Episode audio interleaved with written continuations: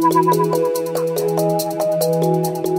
Hey, everybody, thanks for joining us on localjobnetwork.com radio. I'm your host, Tim Muma. This is Employment Notebook, a podcast that examines the important aspects of success in the workplace from top to bottom.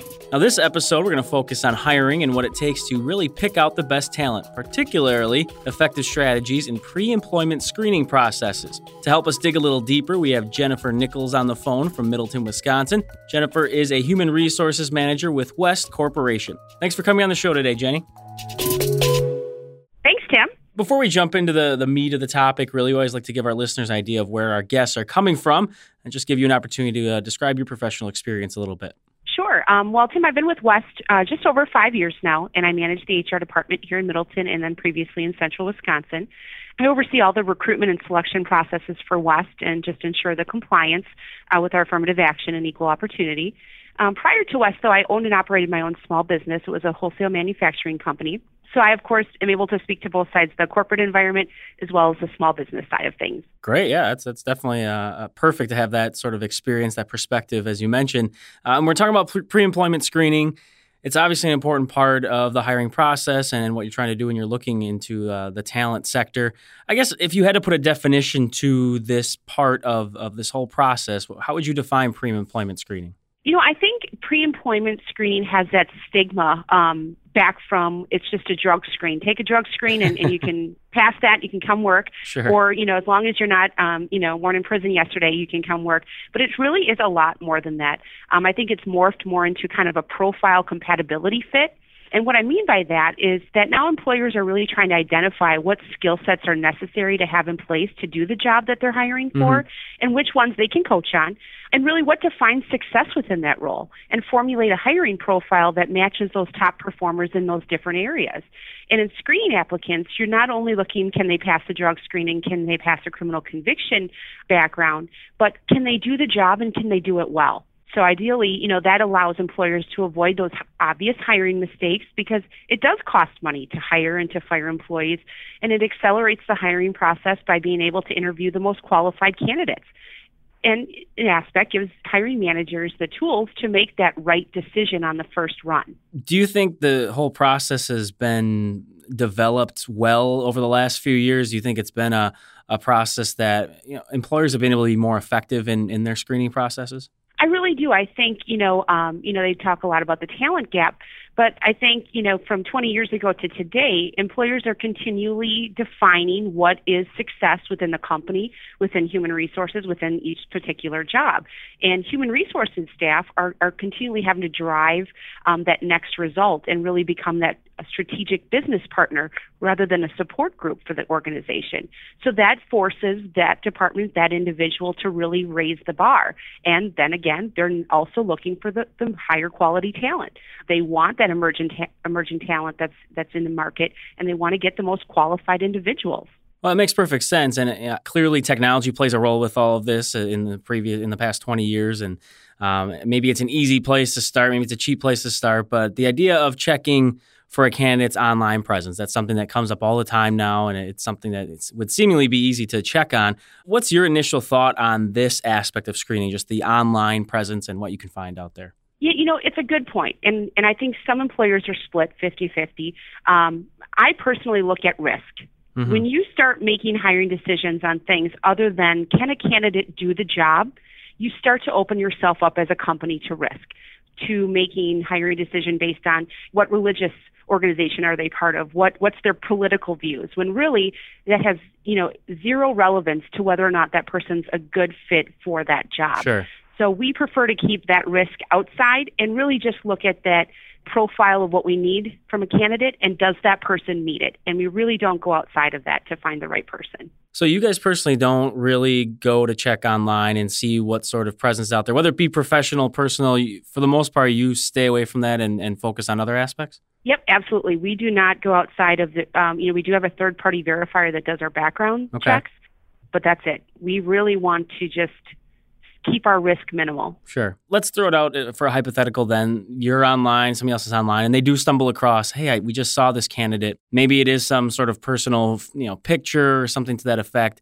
How would you then utilize that? How would you ignore that? How does that play a factor? I don't know if that's ever actually happened to you specifically. What, what do you think it, the process would be if something like that were to happen? Yeah, yeah. I mean, it, it, certainly can happen here and there. I mean, Facebook. We're in the world of Facebook and Twitter and, exactly. and Pinterest and everything else. And you know, individuals they like certain Facebook pages or they become friends. We use the social media aspect more of a, a tool of communication to talk about the openings that we have so that more individuals are aware of it. But when somebody says, "Oh, you know," uh, they may respond and they want to find out more. That's as far as it goes. Okay. Um, they still have to go through our online system of applications to be considered an applicant. Oh, that makes sense, and I think it is interesting how different organizations will um, either use the social media side of things, maybe to weed out candidates. And um, I think it's interesting to hear that you guys sort of try to stay away from that as much as you can. Then a, a more traditional method obviously involves checking references, uh, you know, maybe speaking with individuals. What to you are the key points of discussion when maybe you're talking to a, a reference or you're speaking to somebody that may have referred a candidate? What are those important aspects? Sure. I mean, from a, a work reference, um, the first things we kind of want to identify are how did that employment end? You mm. know, uh, if, if, it's still going on, or was it a termination? Was it a resignation? Right. Um, you know, would they rehire them? I think that also speaks volumes. Um, and what was their attendance like? Now, you know, a lot of employers, such as ourselves, we will give you the facts and only the facts. Um, we aren't going to give any personal opinions or any, um, you know, it's got to be objective and, and to the point. Um, because again, there's risk there when you start giving, you know, personal anecdotes about a, an employee that you're maybe uh, were called for a reference on. Right. Um, you know, and then we use that information more so does it match what the candidate told us? You hmm. know, if the company's telling us they were terminated, yet the employees tell, or the uh, potential employee is telling me that they resigned, I got a red flag there, and I need to look into that a little bit further. When it comes to checking on the references, uh, what's the order of how things happen? I mean, for myself, I know references have been checked on me prior to an interview. Other colleagues said it was an interview and then references were checked. Do you mix it up? Do you have a certain way you like to do it? How does that all work for you?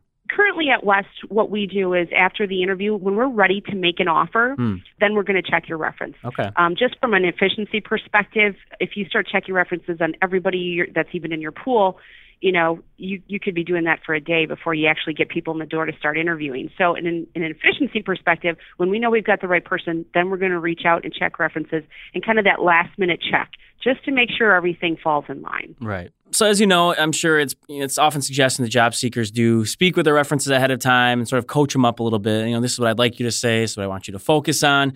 Do you have any advice to the employers out there hiring personnel who maybe try to break through that setup a little bit, get some real answers, or is that important to you? How would you uh, how would you approach that? Sure. Um, I mean, I think what you need to do is get them talking. You need to ask open-ended questions where they're starting to give information. Uh, a lot of times, what will happen is they'll end up giving information they didn't intend to, hmm. uh, and then you again can probe, you know, even further, or you know, really focus on the relationship that that person indicated. Was this a former supervisor, a coworker? Ask the hard question of, oh, I've heard all of the great things that you've mentioned about this individual. What are some areas of opportunity do you see for them? Okay. And a lot of times, it's a very hard question because they don't want to give the wrong answer. Hmm how often have you come across where you, maybe you've spoken with a reference and something didn't match up or they said something that put up a red flag or you sort of change your mind or maybe you had to bring that candidate back in to discuss it? And does that happen a lot or can you can you give us any specifics of maybe uh, one time it did happen? Sure. Um, you know what we actually run into more often than not is that a work related reference won't give any information. Oh. Um, that's probably the most common thing okay. that we run into. I have had it uh, very few times, and I will say probably just a handful of times where the reference, when he called them, uh, the individual wasn't aware that they were a reference. Oh. So that already piqued an irritation level with sure. them. Yeah. So the next thing you've got is all the information you need laid out in front of you because they're they're willing to just put it all out there. So I think you know from a from a job seeker perspective, they want to make sure that they have those um, references aware that they're using them and ask permission. Uh, but those are kind of the cases that I found where they weren't aware and then they were more than willing to share any information they wanted. But it's really very few. Sure. Well, that's great advice there for our job seekers that at the very least make sure they know that they are going to be a reference because it's probably going to cost you otherwise. You know, and the reason I brought that up actually was, and I think I'd mentioned this in the, sort of the stuff I had sent you earlier, was I, I had a guest earlier this year whose services included giving references for employees. Um, you know, maybe they had a, a falling out at their previous employer, so they didn't want to use them as a reference. So they'd actually create this whole company and they, they'd have a fake reference essentially. What tips would you offer to the hiring personnel out there to make sure that you are talking to a legitimate company, a legitimate person? Do you have any sort of checks to, to be able to make sure that's all on the up and up? One, you know, good rule of thumb is to always make sure you ask for three or more. Okay. Because it's very easy to give one or two individuals and, and say even one of them is, is not accurate or, or made up, such as you kind of were talking about just recently here.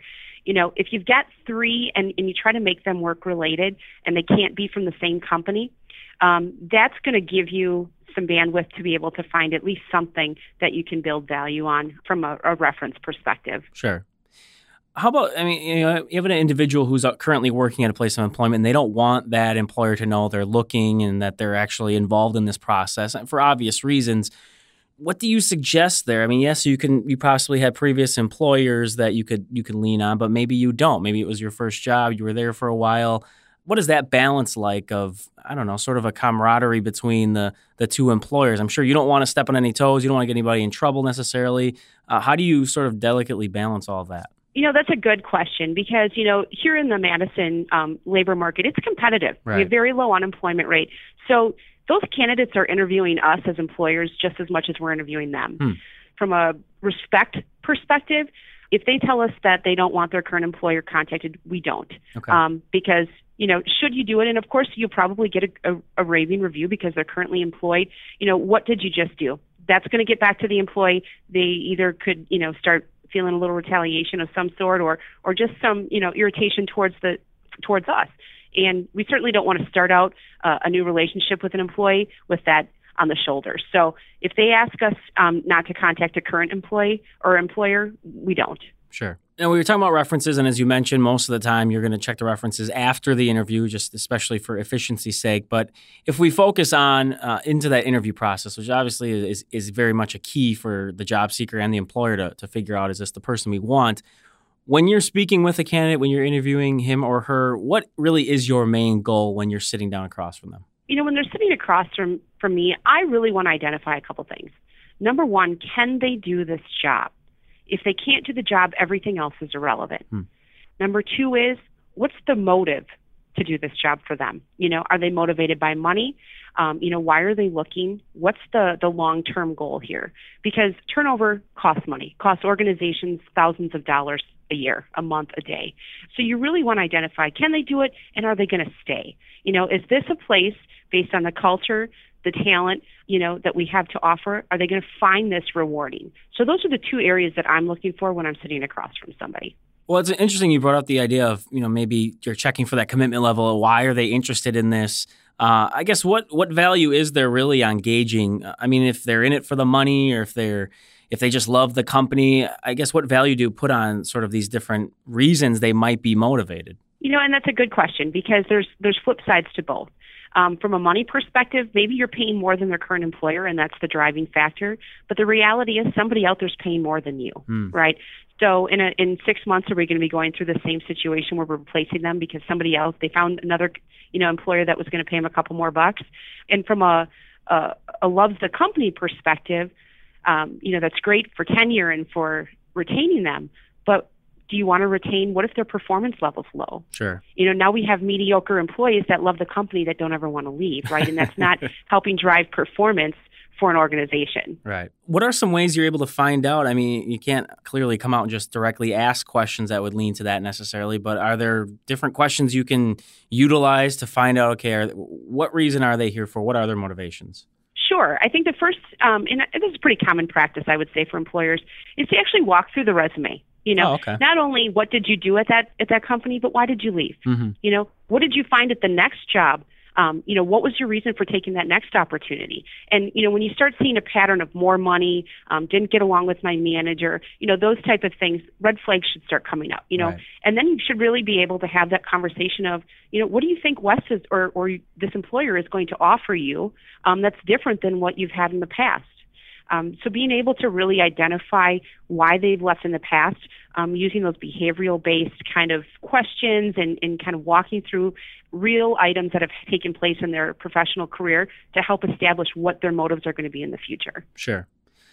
How about the reactions that uh, they might have, maybe their tone or their body language versus what they're saying, and maybe the maybe the person doing the interview brings something up and, and the candidate reacts in a certain way. Is, is there a lot of emphasis, a lot of value placed on what those reactions are like? I think there's some value, definitely. You know, I think if you start talking about the um, the day to day in and outs of a position, and their eyes get really wide and they turn kind of white, that you know um, it's probably not the right job for them, or their hands are you know just sweating as they're hearing all of the different functions they're going to have to do during the course of the day.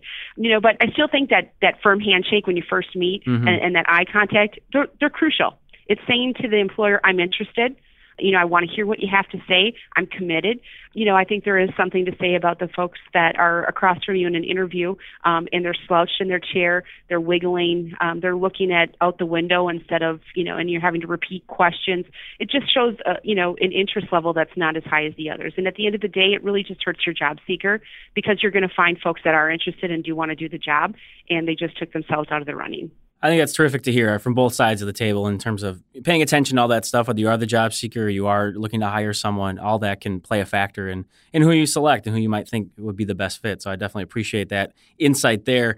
How about some of the more common mistakes people might make when they are screening some potential employees during any part of the process? What do you think um, are some of those those errors that uh, an employer hiring personnel might make? You know, I think one of the probably the most common errors is going off of a, a position title at a previous um, employer for a candidate. Okay. You know, they're looking to hire this, and they see that they've worked at, at this company in this role. Therefore, they must be great at these items. So, assuming that just because someone's had that position and assuming they did it really, really well, can really play off on a risk factor for you because, um, you know, a certain position can be called, you know, like HR manager. Um, I do something very different than some of my other counterparts within my own company. So assuming that because they've had a position that they're going to be great at X, Y, and Z can really, you know, lead to some downfalls from a hiring perspective. You got to really dig into what they've done in the past, what job duties they've had at those different positions to identify if they have experience. Also, if they've done it for 20 years, a lot has changed. Mm. You know, are they tired of it? Have we hit kind of the the brick wall of I need something different now? So you really have to be able to be careful of, of that that assumption that goes along with the experience on a resume and really be able to dig in more of a competency based and behavioral based during an interview process with employees. I think it's a wonderful uh, perception on your part, the the idea of the the time that it's elapsed and, and what areas you should you know look out for there. I, I think that's a, a great bit of advice there for our employers we are getting a little low on time, so I wanted to give you, as we give all of our guests, the opportunity to, to give a takeaway to our listeners. We've been talking about a lot of different information. You've given us some nice perspectives and insight into this area. Uh, what would be your final message or piece of advice to the hiring personnel out there, um, just regarding this topic and, and any little, as I said, tips you could offer up? Sure. I think, you know, that kind of where we're trending from a technology perspective and in as we keep going further here is you know HR really needs to be that strategic business partner from an organizational standpoint. And you have to continue to to reevaluate what skill sets are necessary to do a specific job and you have to continually raise the bar on what good performance looks like and what acceptable performance is. And what traits do these candidates need to have in place? What can you coach and what are deal breakers. Um, and be able to really identify those so that when you're hiring you know exactly what you're looking for. It makes the process itself so much more efficient and your talent that you get in the door is so much higher perfect way to wrap up i think with that we will finish here on employment notebook we've been speaking with jennifer nichols human resources manager with west corporation jennifer again we appreciate all your insight into this area and the idea of pre-employment screening thanks again for joining us thank you of course, if you, the listeners, have any comments, questions, or suggestions for any of our shows, just feel free to send us an email to ljnradio at localjobnetwork.com. Once again, I'm your host, Tim Muma. Take care, everybody.